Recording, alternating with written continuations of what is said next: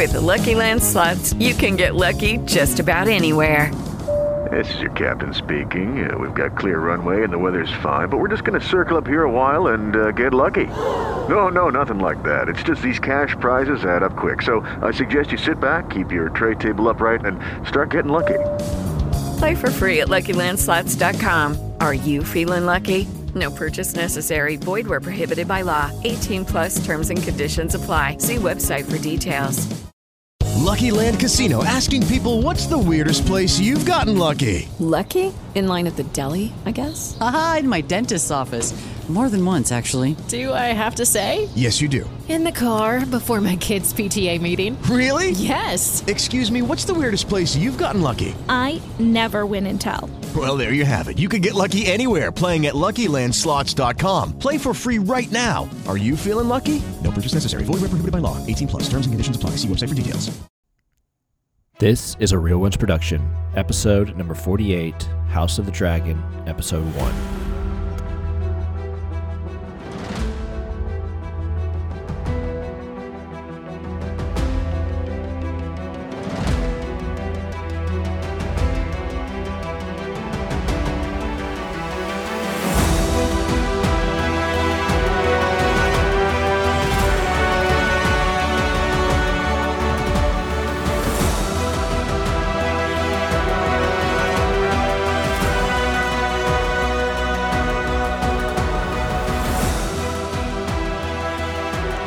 Yo, what's up? Real Ones here, episode number 48. Uh, I think I'm going to count these towards the overall episode count. I feel like I have to.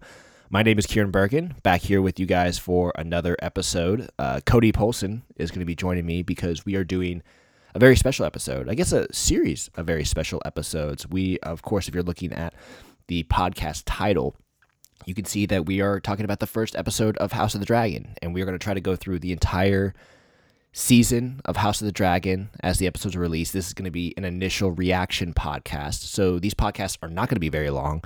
I'm aiming for about 30 minutes of content with myself and Cody, not including um, the intros to these podcasts. So, you know, we're going to get on here. We're going to talk about what we thought of the episode, maybe some predictions towards the next episode. If you guys have questions that you guys want to ask us, we'll answer them at the end of each podcast.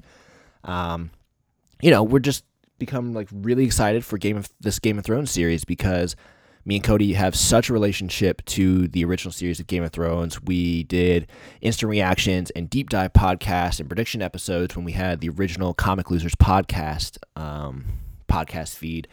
We did that with Lindsay. So much fun. Um, I'd love to get her back on, maybe for a season recap. But you know, we, we had so much fun with Game of Thrones over those years. I know the last couple of seasons weren't great, and me and Cody have talked about those couple of seasons um, a lot on this podcast feed. But we um, we're excited about this one. I, I got excited when the trailer started coming out. Cody's really gotten excited the last couple of weeks. It's just nice to be uh, back in Westeros and back in King's Landing and, and really kind of back in this world. So we're excited to kind of go on the journey. Me and Cody are going to watch these episodes together in person, and then we're going to walk into his office and record episodes. Like I said, 30 minutes, hopefully max, not including these intros that I'm doing. And, uh, you know, week to week we'll do it. I'm not sure what we're going to do when Rings of Power comes out. I mean, I think we might do instant reactions for that series as well. I'm not even sure what days of the week those podcasts or these those uh, episodes come out, but hopefully not the same day. That would be absolutely tragic. We probably would not do instant reactions of Rings of Power, but we'll we'll do instant reactions all the way through House of the Dragon, and then um, we'll do a big overall episode when uh, this series finally ends. Um, or the season ends, excuse me. So yeah, that's basically what we're going to be doing here on this podcast feed. You know, we'll still have some regular movie podcasts as well. We're just going to sprinkle this in throughout the week. Uh, excited to talk about House of the Dragon and have something to basically theorize for. Some programming reminders before we get into the episode with myself and Cody and House of the Dragon. Um, just as a reminder, the previous episode on the podcast feed is my top 10 movies of 2022 so far. So uh, I went through my, my list, went through the top 10. This is just so far. Obviously, by the end of the year, they will change as more movies come out and I see more movies. There's still movies I have to catch up on. Um, so that's in the podcast feed right now. Obviously, you're listening to this podcast right now, the House of Dragon episode one. Later on in the week, um, oh yeah, and by the way, these House of Dragon episodes will be in your podcast feed by Monday morning. So when you wake up on Monday morning, you should have this podcast in there ready to listen to what we think about after the Sunday night episodes. But yes, so this is in your podcast feed right now. The next episode that you're going to see is going to be a big catch up podcast. I'm hoping to have myself, Cody Polson, obviously again, Joe Pilon going to come on and talk some movies with me, and hopefully I can be able to get Ryan Snelling. As of me recording this, I have not asked him yet, um, but hopefully I can get him on because I know there's some movies that he's seen that Cody and Joe haven't seen that I've also seen that I want uh, to talk about here on the podcast feed. So we're gonna do a big movie podcast catch up, and then we'll we'll continue back on with the more House of the Dragon episode. So thank you guys for listening. And with that being said, let's go ahead and kick it over to myself and Cody talking about House of the Dragon episode number one. It is Ryan here, and I have a question for you. What do you do when you win? Like, are you a fist pumper? a woohooer, a hand clapper, a high fiver. I kind of like the high five, but if you want to hone in on those winning moves, check out Chumba Casino. At ChumbaCasino.com, choose from hundreds of social casino style games for your chance to redeem serious cash prizes. There are new game releases weekly, plus free daily bonuses. So don't wait. Start having the most fun ever at ChumbaCasino.com. No purchase necessary. VGW. Void were prohibited by law. See terms and conditions. 18 plus.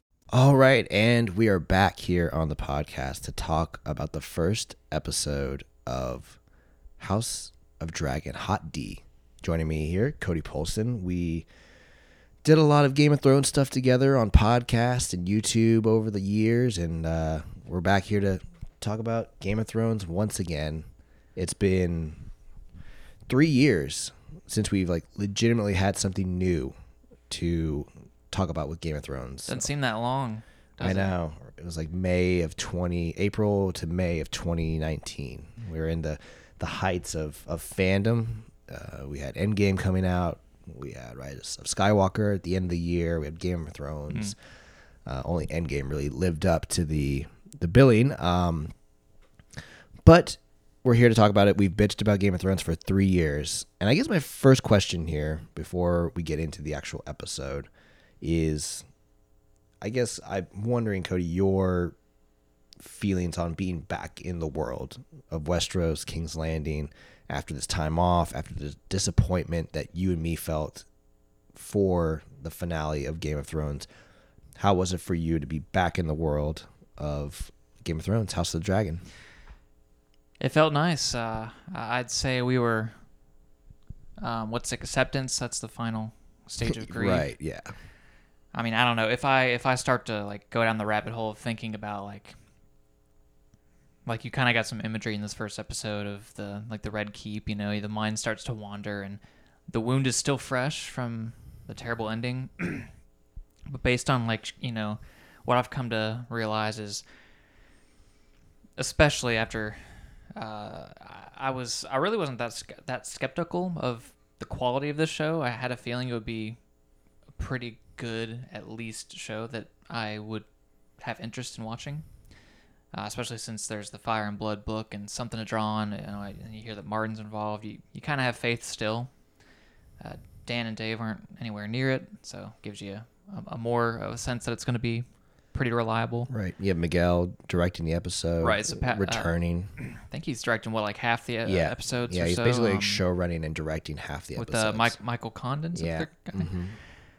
And so yeah, there was a. I always knew there was going to be a lot to to like. I guess I was just still so indifferent with the main kind of storyline, like our, our main heroes uh, being done. Uh, that said, now that we've seen one episode, you know, just one, so it could still turn into an absolute shit show. But uh, that one episode got me hooked. Uh, you know, not in, in the Game of Thrones world necessarily, but just this particular story. Because I, though I own Fire uh, and Blood, I want to say it came out like right before season. It did. Right. It did. I, I probably would have gotten to it had season eight been been good, but I especially didn't touch it.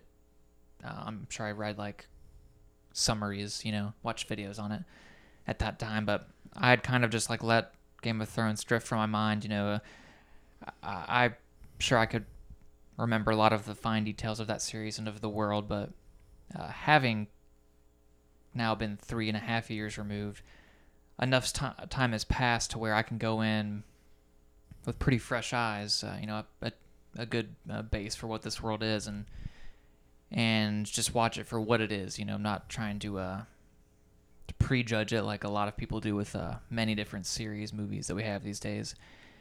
And yeah, I gotta say, like it, it nailed the tone, um, top to bottom. It was it was a, a great episode with the the score, how they reintroduced the world, the acting, uh, the political drama. There's a lot of things at play out of the gate, um, unique to this episode. And I'll cut myself off here.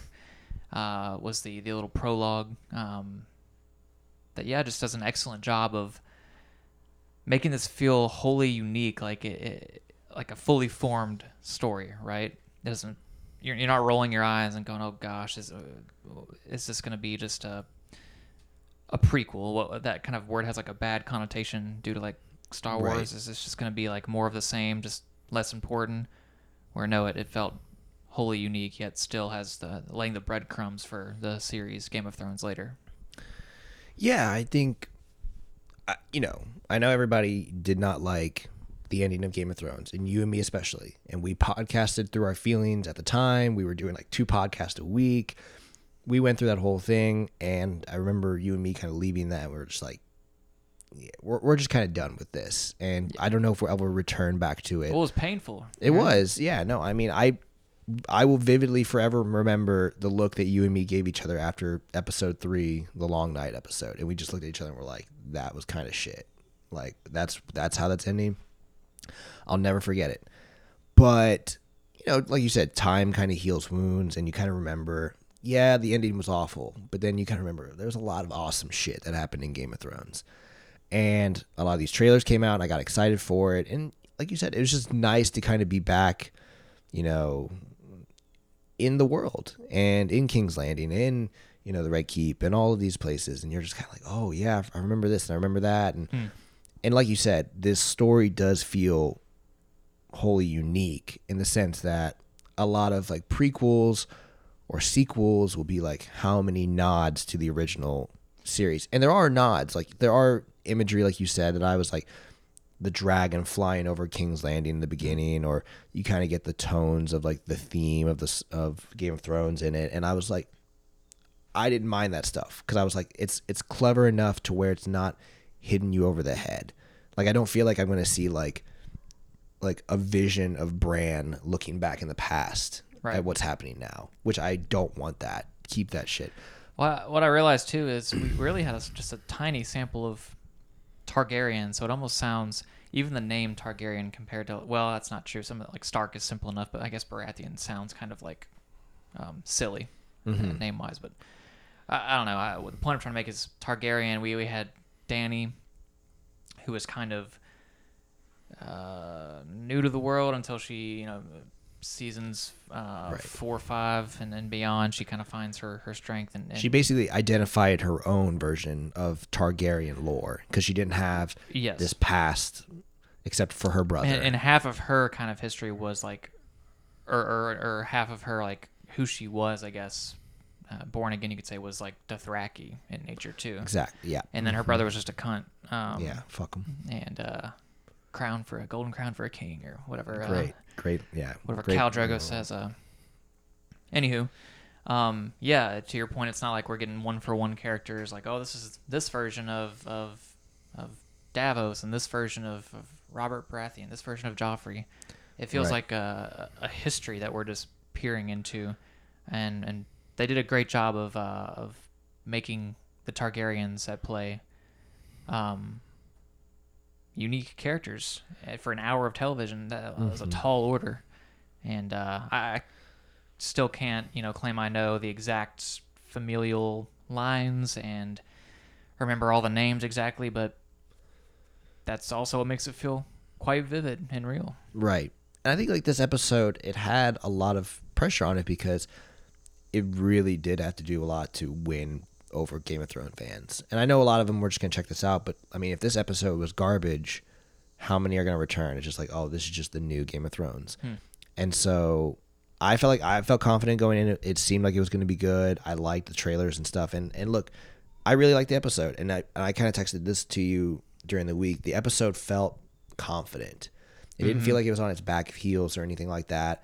It wasn't afraid to throw out Game of Thrones references or imagery or sounds, while also it felt confident in this new story. And I feel like that's a lot of like the Martin uh, influence on it to where they know the beginning and they know the end of this story. It's all completed. There's no books to be written about it. It's completed. We know what's going to happen. And his influence, as well as previous people who have worked on these episodes and just an amazing cast of, of people, it just seems like there's a lot of success in this show. And so, like you said, it's one episode.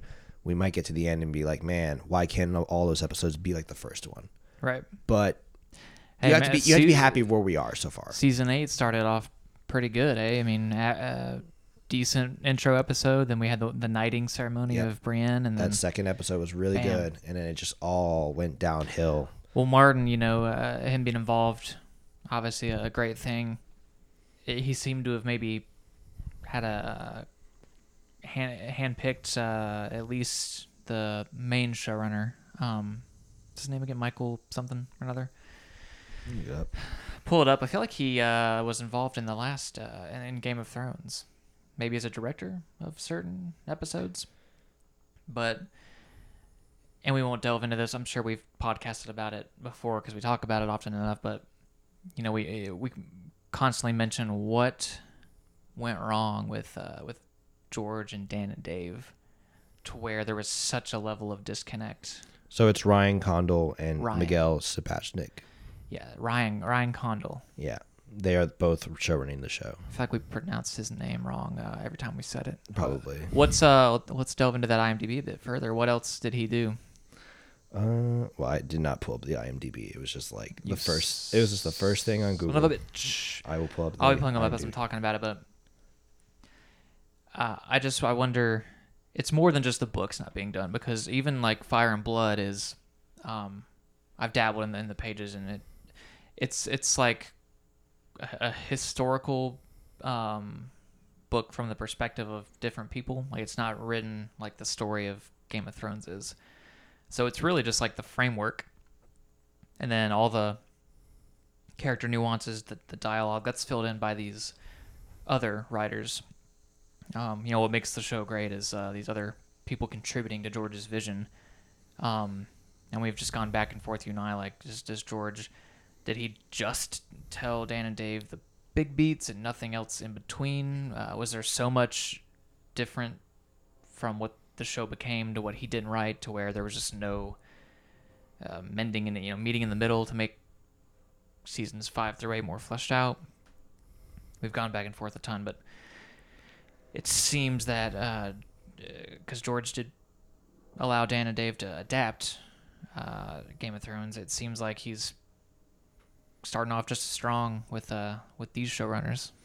Yeah. So uh, Ryan Condal, who we were talking about, um, I think he did some stuff with with Highlander, which was a very popular show, a TV series called Colony, and then he uh, worked with our boy Dwayne the Rock Johnson um, as a screenwriter for Hercules and Rampage.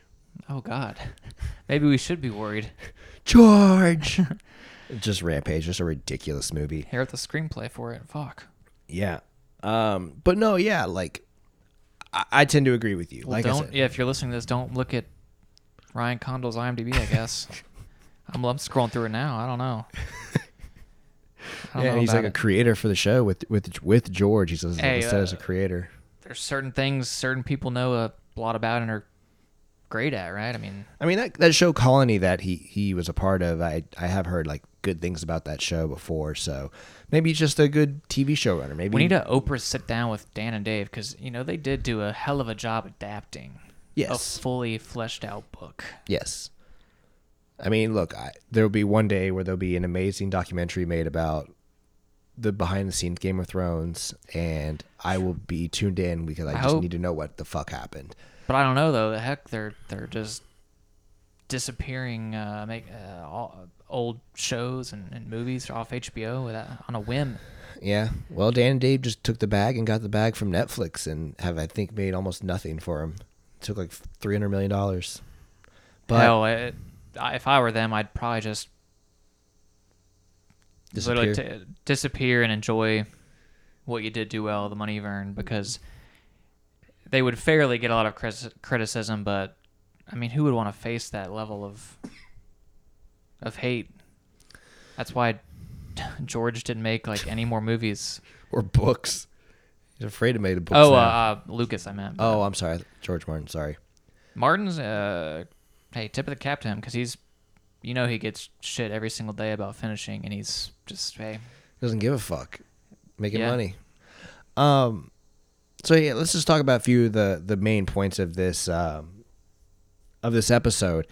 You know, this these podcasts aren't going to be extremely long, but and we'll talk more in depth at the end end of the season. But you know, where should we start, Cody? Because like I think there's multiple spots. We could talk about the end of the episode, the conversation between Viserys and Rhaenyra. We could talk about Matt Smith's character Daemon. We could talk about the joust and the birthing. We could talk about the opening of the episode. Where do you think is like the most important thing to kind of start?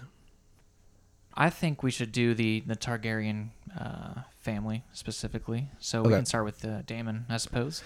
Yeah, Daemon, you know, played by Matt Smith, uh, just a you know, ri- you know, he played a ridiculous character. Oh my goodness. Seems like he's been given a tough break since like Doctor Who. Like I, I felt like he's been in obviously Morbius didn't uh, didn't do uh, very well. I saw Morbius this year, and he was the only person that felt like was having a complete blast in the movie.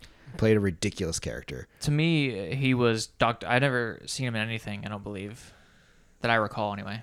yeah, he's in The Crown. He's in. I've seen him in The Crown, and like Morbius, and like a- some So episodes of Doctor Who. I knew him as Doctor Who guy. Yeah. Um, but he felt like a. Had he been written as, as like a tyrannical Joffrey type, I think he would have been boring. Mm-hmm. But he was clearly written as kind of just a bit of a wise ass, but confident in himself, but not in like a faux confidence. Like uh, he he clearly cares about his family. Yes, Um, yes. To certain levels, I think he was uh, just honest with his his brother. I think he wants to rule now. Whether or not he would be a monster or he's just kind of a, a heavy-handed prick to be determined, I guess. But yeah, they already set up. You know, he's sitting on the throne. Um, a vi- visual metaphor there for his desire, uh, his his Which relationship. the throne looks fucking cool. The Oh, yeah. expanded nature of the throne, the fact that it's like causing wounds at the king. Right. I think is like really cool. But go ahead. Sorry. Well, yeah, that's uh, that's the part about like the the show. It just feels like a like things change over time, like decor and and just designs and yeah. Again, it feels like a like this is actually 172 years earlier, whatever. Right. But his relationship um, with his niece, I guess, uh, feels like they've got a, a Yes, Rhaenyra. close connection. Almost like uh, there might be some sexual tension there, uh, but Little bit. also he helps her out and you know being like a strong in that moment where they're burning the pyre. I love that like a lot of their conversations that they have is basically in like Valyrian. Oh, yeah. They really don't have like a lot of like one-on-one English speaking conversation. They have that conversation in the throne room in Valyrian at the funeral Valyrian as well. Another reason why it just makes it feel like such a lived-in, real world. I wish Star Wars would take more of an example from like Game of Thrones, where you have so many races and, and different languages. Mhm. Like incorporate that into your your writing. Um, it just is impressive. Like that's an entire language that some dude uh, like completely made up, like that in Right. Dothraki. Dothraki, yeah. But yeah, then you have, uh, I mean, uh, she's in it brief. She has the, the child and then passes on. Um, Paddy Constant, Constantine, I think. Paddy, Yep. Paddy Mm, Constantine. Paddy, yeah. See, I know him from uh, Hot Fuzz, which is the Yeah. been a I've popular. He's in uh, like so many things. Um He was in uh, all three of that uh, Cornetto trilogy from Edgar Wright. But I, I knew him as being a comedic actor in, in Hot Fuzz predominantly, and so the show's so well acted, you just and written, you buy in immediately that he's this kind of compassionate king. Um, but much like the real world, uh, times of peace, you know, eventually people stir things up, uh, and the the drama of the the throne and who's going to get it. Uh, is there in spades uh, with all the you know the, the queen that never was the the now death of an heir and how he wanted um, a male heir. There's just like the drama uh, is is there um, in every way, shape, and form. It seems. With with with Daemon, I really like you kind of touched on it there. He's not this like mustache twirling villain that a lot of ways like Joffrey was Mm. or um like like the Boltons was or like Ramsay. Yeah, he's probably just like a dickhead who probably is like arrogant or whatever, but he does have like genuine feelings to him. Like I do think that he feels for his brother and that he cares about his niece and he cares about his family name. And he's not just like this like selfish maniacal villain. What I like too is all the Targaryens. Like Dany was like, even with her dragon, kind of. She was inexperienced. She didn't know Westeros. She was a threat, but not really to a lot of, of lords. And Robert was a drunk when we, we first meet him. Um, and then we had children uh, on the throne. We've got like fully uh, capable, um, um, experienced uh, leaders, and uh, wait, what's I'm trying to think. Is Viserys is that's who's the king? Viserys. Viserys, or no, that was the old man king. Viserys is the king who's who's sitting on the throne now. Paddy Constantine's king. Yeah. Okay. I need I'll look up Jaehaerys, I think, Jaehaerys I think is the old who was also the name of the Mad King, maybe. Right. So I'm gonna really, uh, I'm gonna be really happy when if the show continues to be good, uh, memorizing this entire. we need to like bloodline. yeah, we need to dive in before the uh If you uh, So he is King Viserys Targaryen, Paddy Constantine Okay. character. um, there is just more of an, an immediate uh, threat, particularly if they're not written to be mustache twirling, as you say. There's an immediate viable threat where you can believe that they are not only skilled at combat, politics, they have allies. Um, there's just so much there that's uh, quite unlike Game of Thrones. The main conflict of that is Bran got pushed out a, a window, which kind of stirred the pot, and then Ned gets captured Mm-hmm. and it's a lot of it's manipulated by just people kind of in the background where these are there's several powerhouse beings at the forefront um, of this conflict and so I, I'm excited to see where it goes I uh, I think we all loved Game of Thrones because of the characters of course there's so many that are unique and have their own motivations I feel like you got the sense that things weren't as maybe epic in scale in those earlier seasons, where this kind of starts off epic, but not in like a good versus evil way, but in a just political maneuvering and um, just a, a, a conflict way. You know, it's not.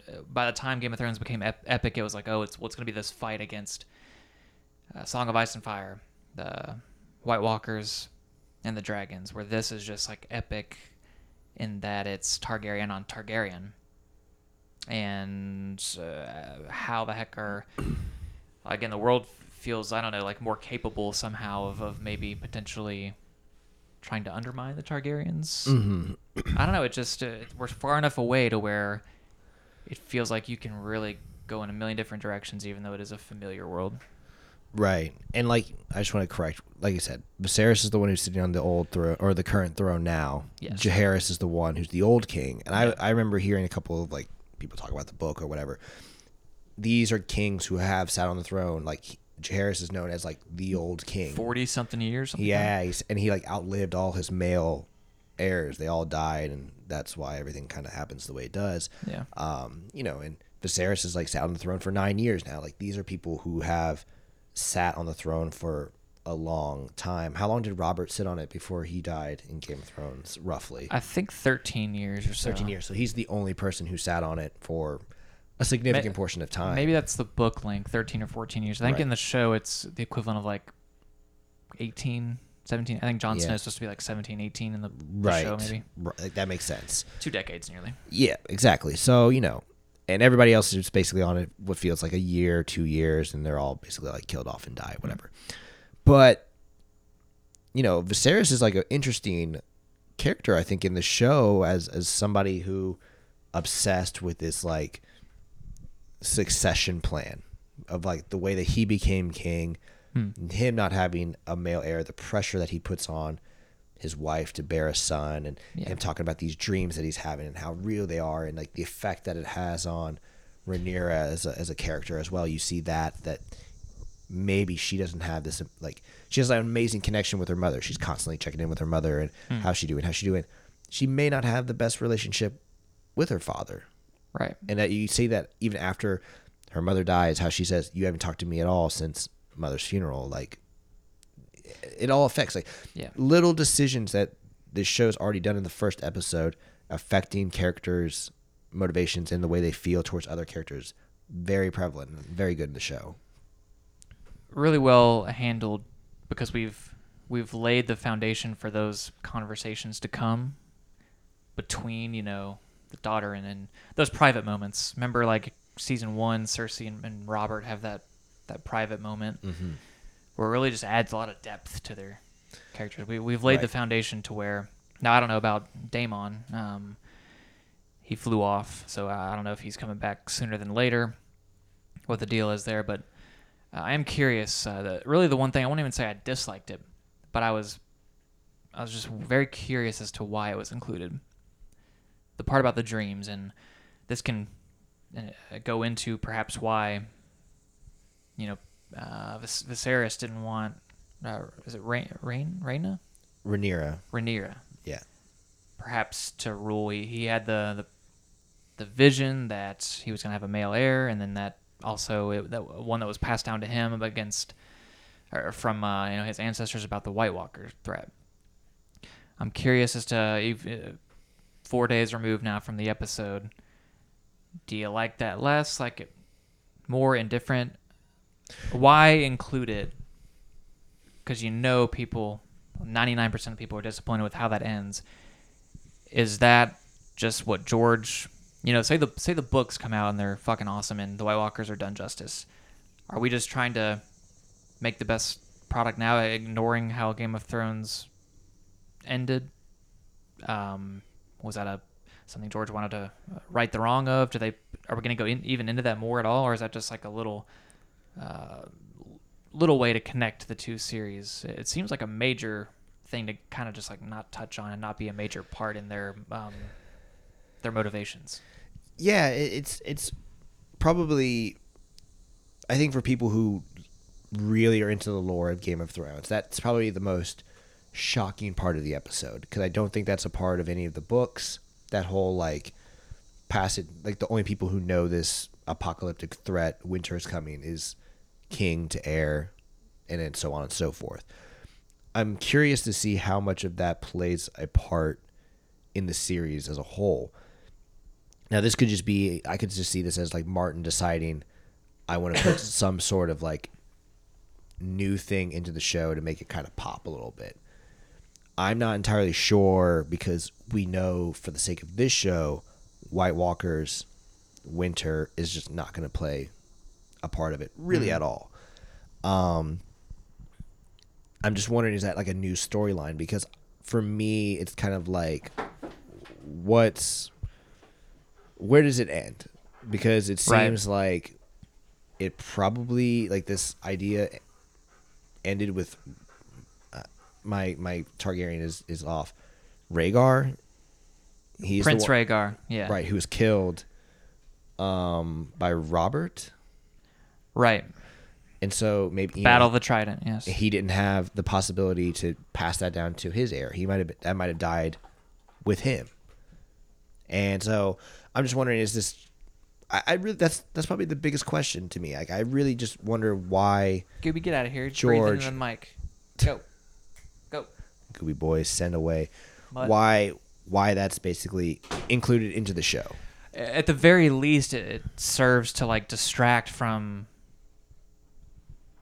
As a it's a distraction, plain and simple. But then also like, I think it could possibly hinder uh, Ren- Rhaenyra. Rhaenyra. God damn it.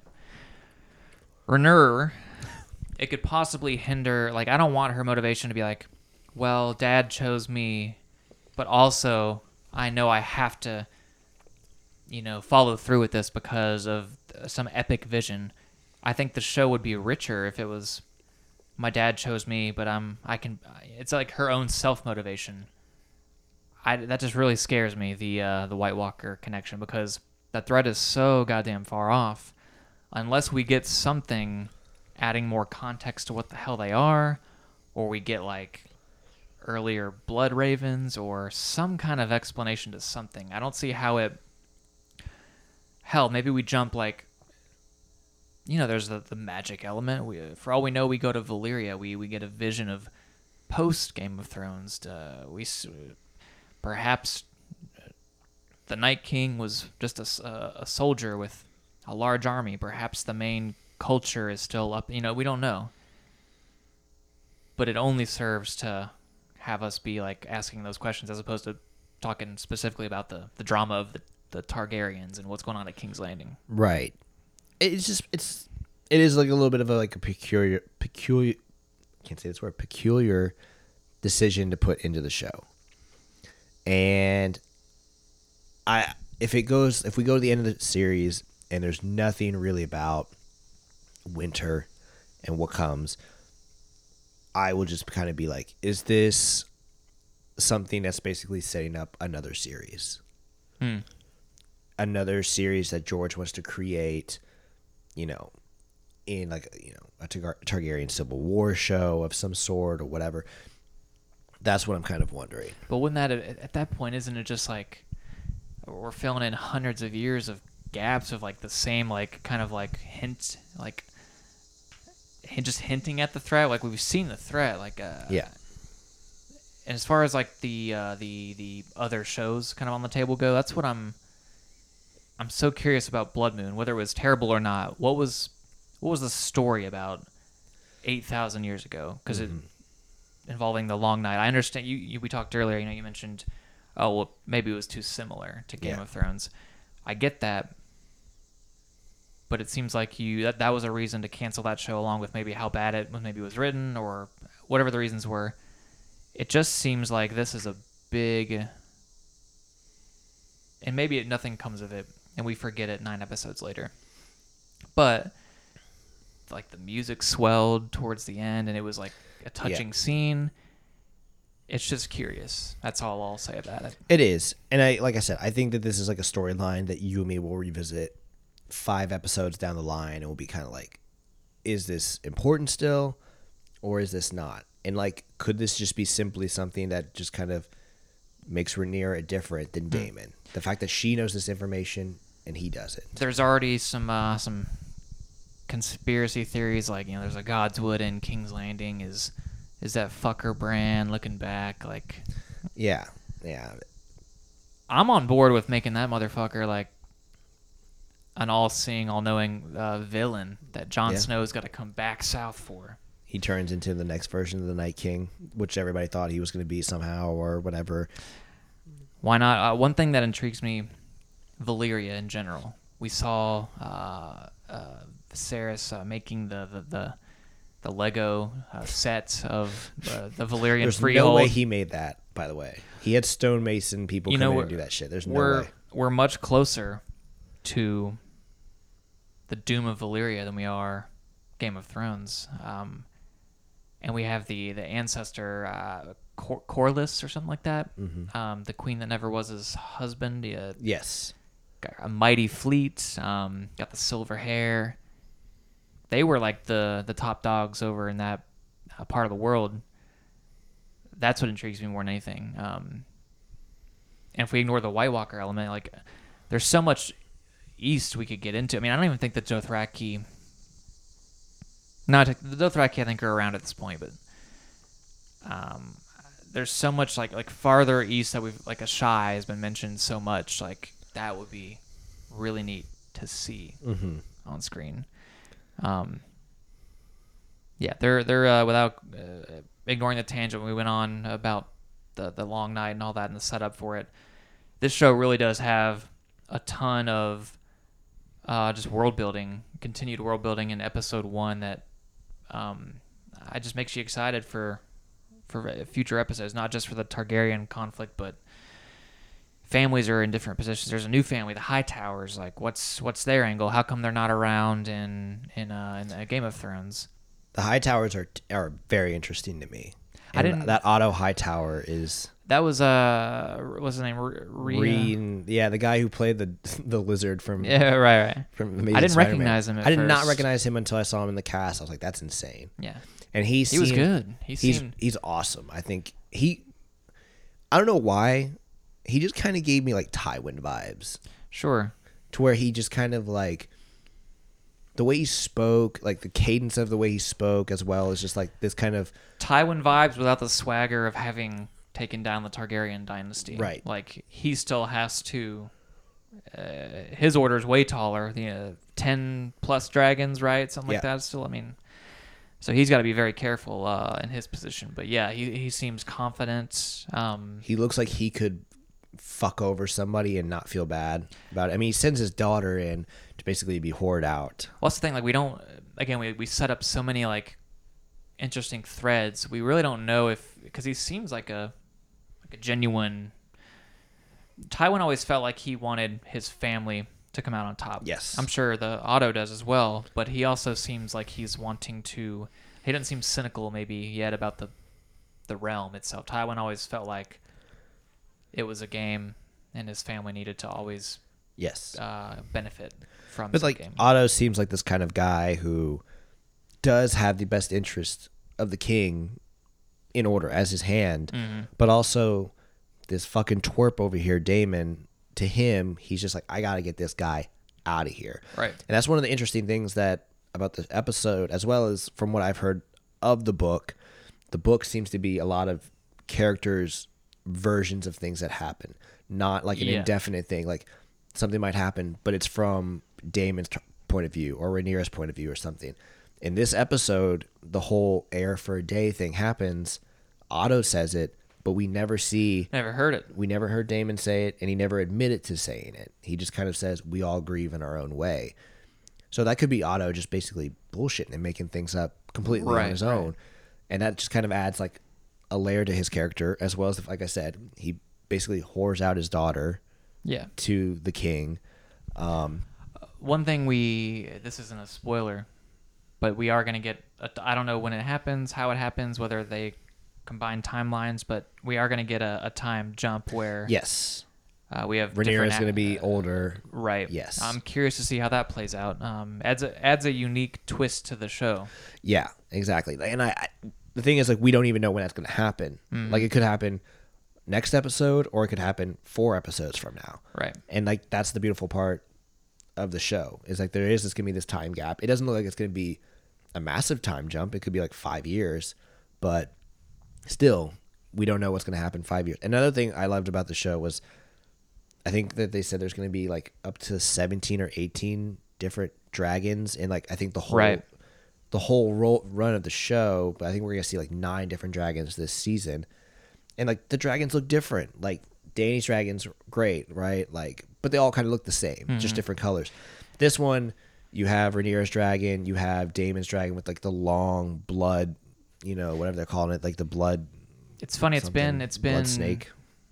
seven years since we saw Dany ride on the back Mhm. of Drogon for the first time. Right.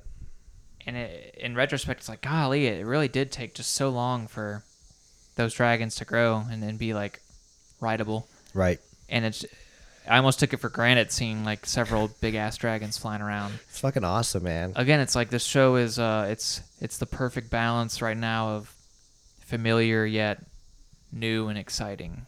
Right. And not in like a uh, a way of like a, like some corporate goon is like, oh my, well the Game of Thrones fans really re- responded to the dragons in later seasons. Let's Right. pump them into the, you know, this. It's it's a it's a uh, and I won't say fully fleshed out, but it's George R. R. Martin's writings, a creative team behind him, HBO behind him, wanting to make a really solid product that ultimately will hopefully stand on its own, but also uh, keep the the wheels turning for the Game of Thrones universe and lore, and um, you know perhaps ten years from now, hopefully less, we uh, we look back on and we're a bit more forgiving of uh, how a Game of Thrones ended. And like that's the thing about the show is, or at least this first episode is, I don't feel like the show, as of right now, is trying to change our minds on how Game of Thrones ended. Right. It's cr- trying to create its own thing, and yeah, it's using Game of Thrones in certain ways, but it's not trying to change our mind. Where like Marvel had some level of successes where it's like, hey, we're gonna do this project now that's gonna make Thor: The Dark World a little bit better, and now they they they seem to keep on trying to do this thing, and now it just doesn't really work as well for me. Uh, but this show to me, as of right now, it could all change because I was a little thrown off by the whole winter is coming thing at the end. It doesn't seem to have. We all had PTSD collectively. fuck, they're trying to make it better. I, I don't feel like that as of now. We'll see how we feel at the end of the show, as at, at the end of the run. But um, Next I- episode, we're going to be introduced to a uh, uh, a younger uh, Night King. Just he'll be like, uh, "Hey, what's your name? That's uh, first name's Knight. Oh, that's funny. What, what what's your last name? King. right. Pleasure to meet you." It's just gonna be like, yeah, we're, they're gonna go to Dramatic music behind it. they're gonna like visit the wall, and all of a sudden, oh, we've had like forty people disappear in the Right. fucking like, I don't know what's gonna happen, but um, well, let's end with the one other thing is uh, I just want to talk about the scene, the birthing scene, in contrast with the jousting scene as well. I thought those kind of like worked really well together because Rhaenyra's mother early in the episodes talks about how men's battlefield is or, or men's fights are on the battlefield and women's battlefields are the birthing process. And i thought that came to fruition when we saw that episode. And i like the little ads of dialogue where it's like yeah these guys haven't had to fight a war in so many years. Like they don't know how to do shit basically. Like the the queen uh, what's what's the term? The queen that should be or Queen that never was. queen that never was yeah. Kind of like throws that little line out there. Um, and then you know we see this element of Viserys where he's basically like so desperate to have a son that one he doesn't even know like, he has the dream but there's no way to like actually like, tangibly know he's having a son but he basically decides to kill his wife in order to have this baby that ultimately is stillborn and Right. doesn't survive uh, what do you kind of think of the dynamic of that scene Yeah, I mean a beautiful uh, uh, duality there uh, to to both. Uh, I also liked the fact that the the jousting felt way more. Um, there was like just an epicness to it, or a regal quality there. Like in, in Game of Thrones, it's essentially like a hut, some bleachers, uh, and some trees.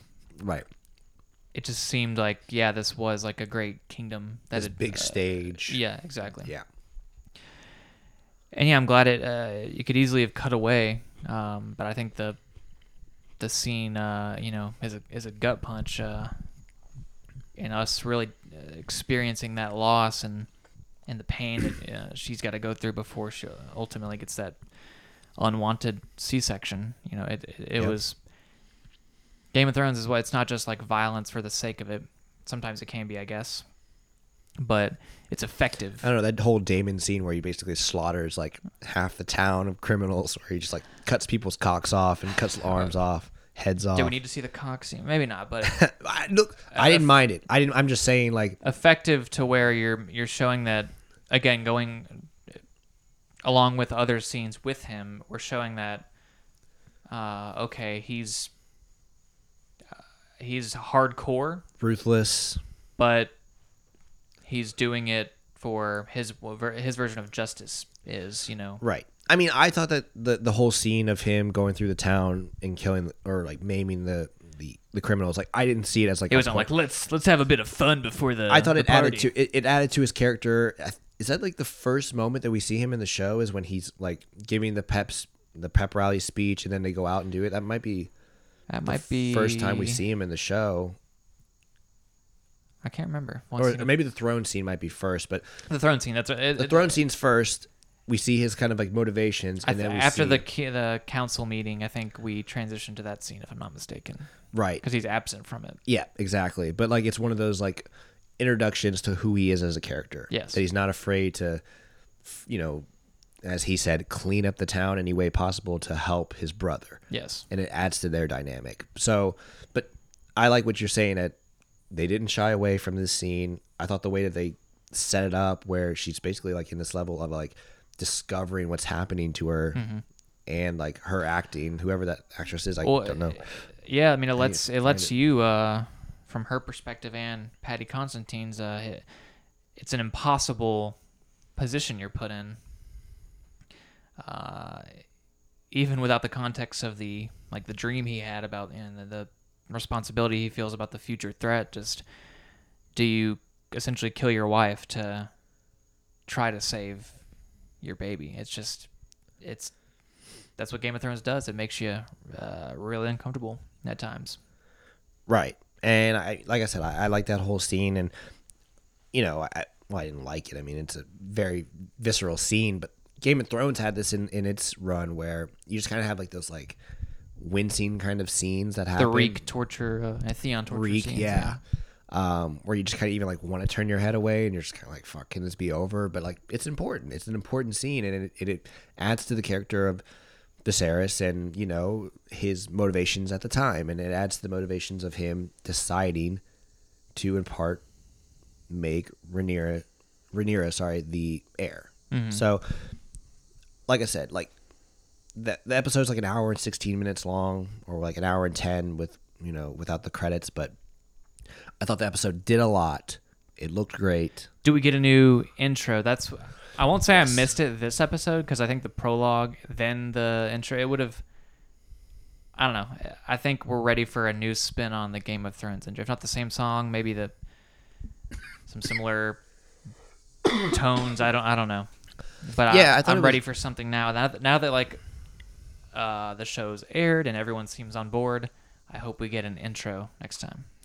Yeah, I'm I'm curious about that too because the first ever episode of Game of Thrones had its intro and all of this, and I don't know if it's just going to basically be like the Targaryen symbol, whatever that was before. Star Wars starts like that now. Then like the Mandalorian, it's just like the whistle noise Yeah. and then dun dun dun dun dun. Yeah, dun, dun. exactly. Obi Wan kind of just like we don't thing. get like the fanfare. Yeah. Uh, I mean, I don't. know, I guess I wouldn't mind it, but at the same time, we haven't introduced enough of the world to necessitate.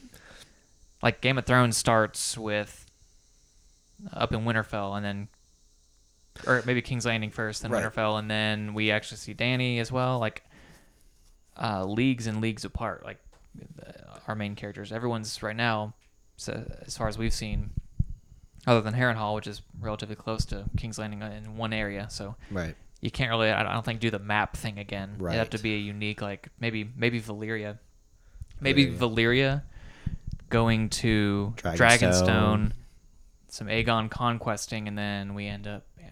Did you and I just predict the intro to Wow. episode If two? we do it, uh, then we're gonna come on here with the biggest dicks and brag about it.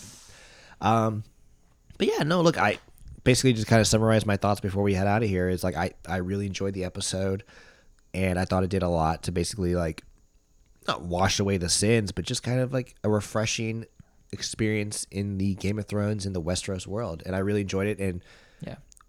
it does what I wanted it to do. It makes me look forward to the season, and it makes me Mhm. look forward to seeing episode two. the world is too good to give up on. Yeah. Um, and like Yeah. we talked about like the whole like you know going back and making game of thrones good or whatever they can do that shit with like the Jon snow series whenever they make it Sure. this show doesn't have to do that this show just basically just needs to be a really good show in westeros that make that makes people happy and makes people positive about game of thrones Yeah. that's what i want i want when this show is over whatever whether it's i don't even know two months from now whatever i just want everybody to be kind of like eh, Game of Thrones is actually pretty cool still. Yeah. So it does that. So that's it for our first episode of recapping House of the Dragon Hot D. Uh, we'll be back to talk about episode two following the second episode of Game of Thrones here. So you guys should have a episode in your um, podcast feed on Mondays. But uh, thank you guys for listening. Send if you have questions that you want us to answer, send them in about Game of Thrones. We'll talk about them at the end of our episodes. And uh, yeah, appreciate you guys for listening. We'll see you guys for the next one. So long.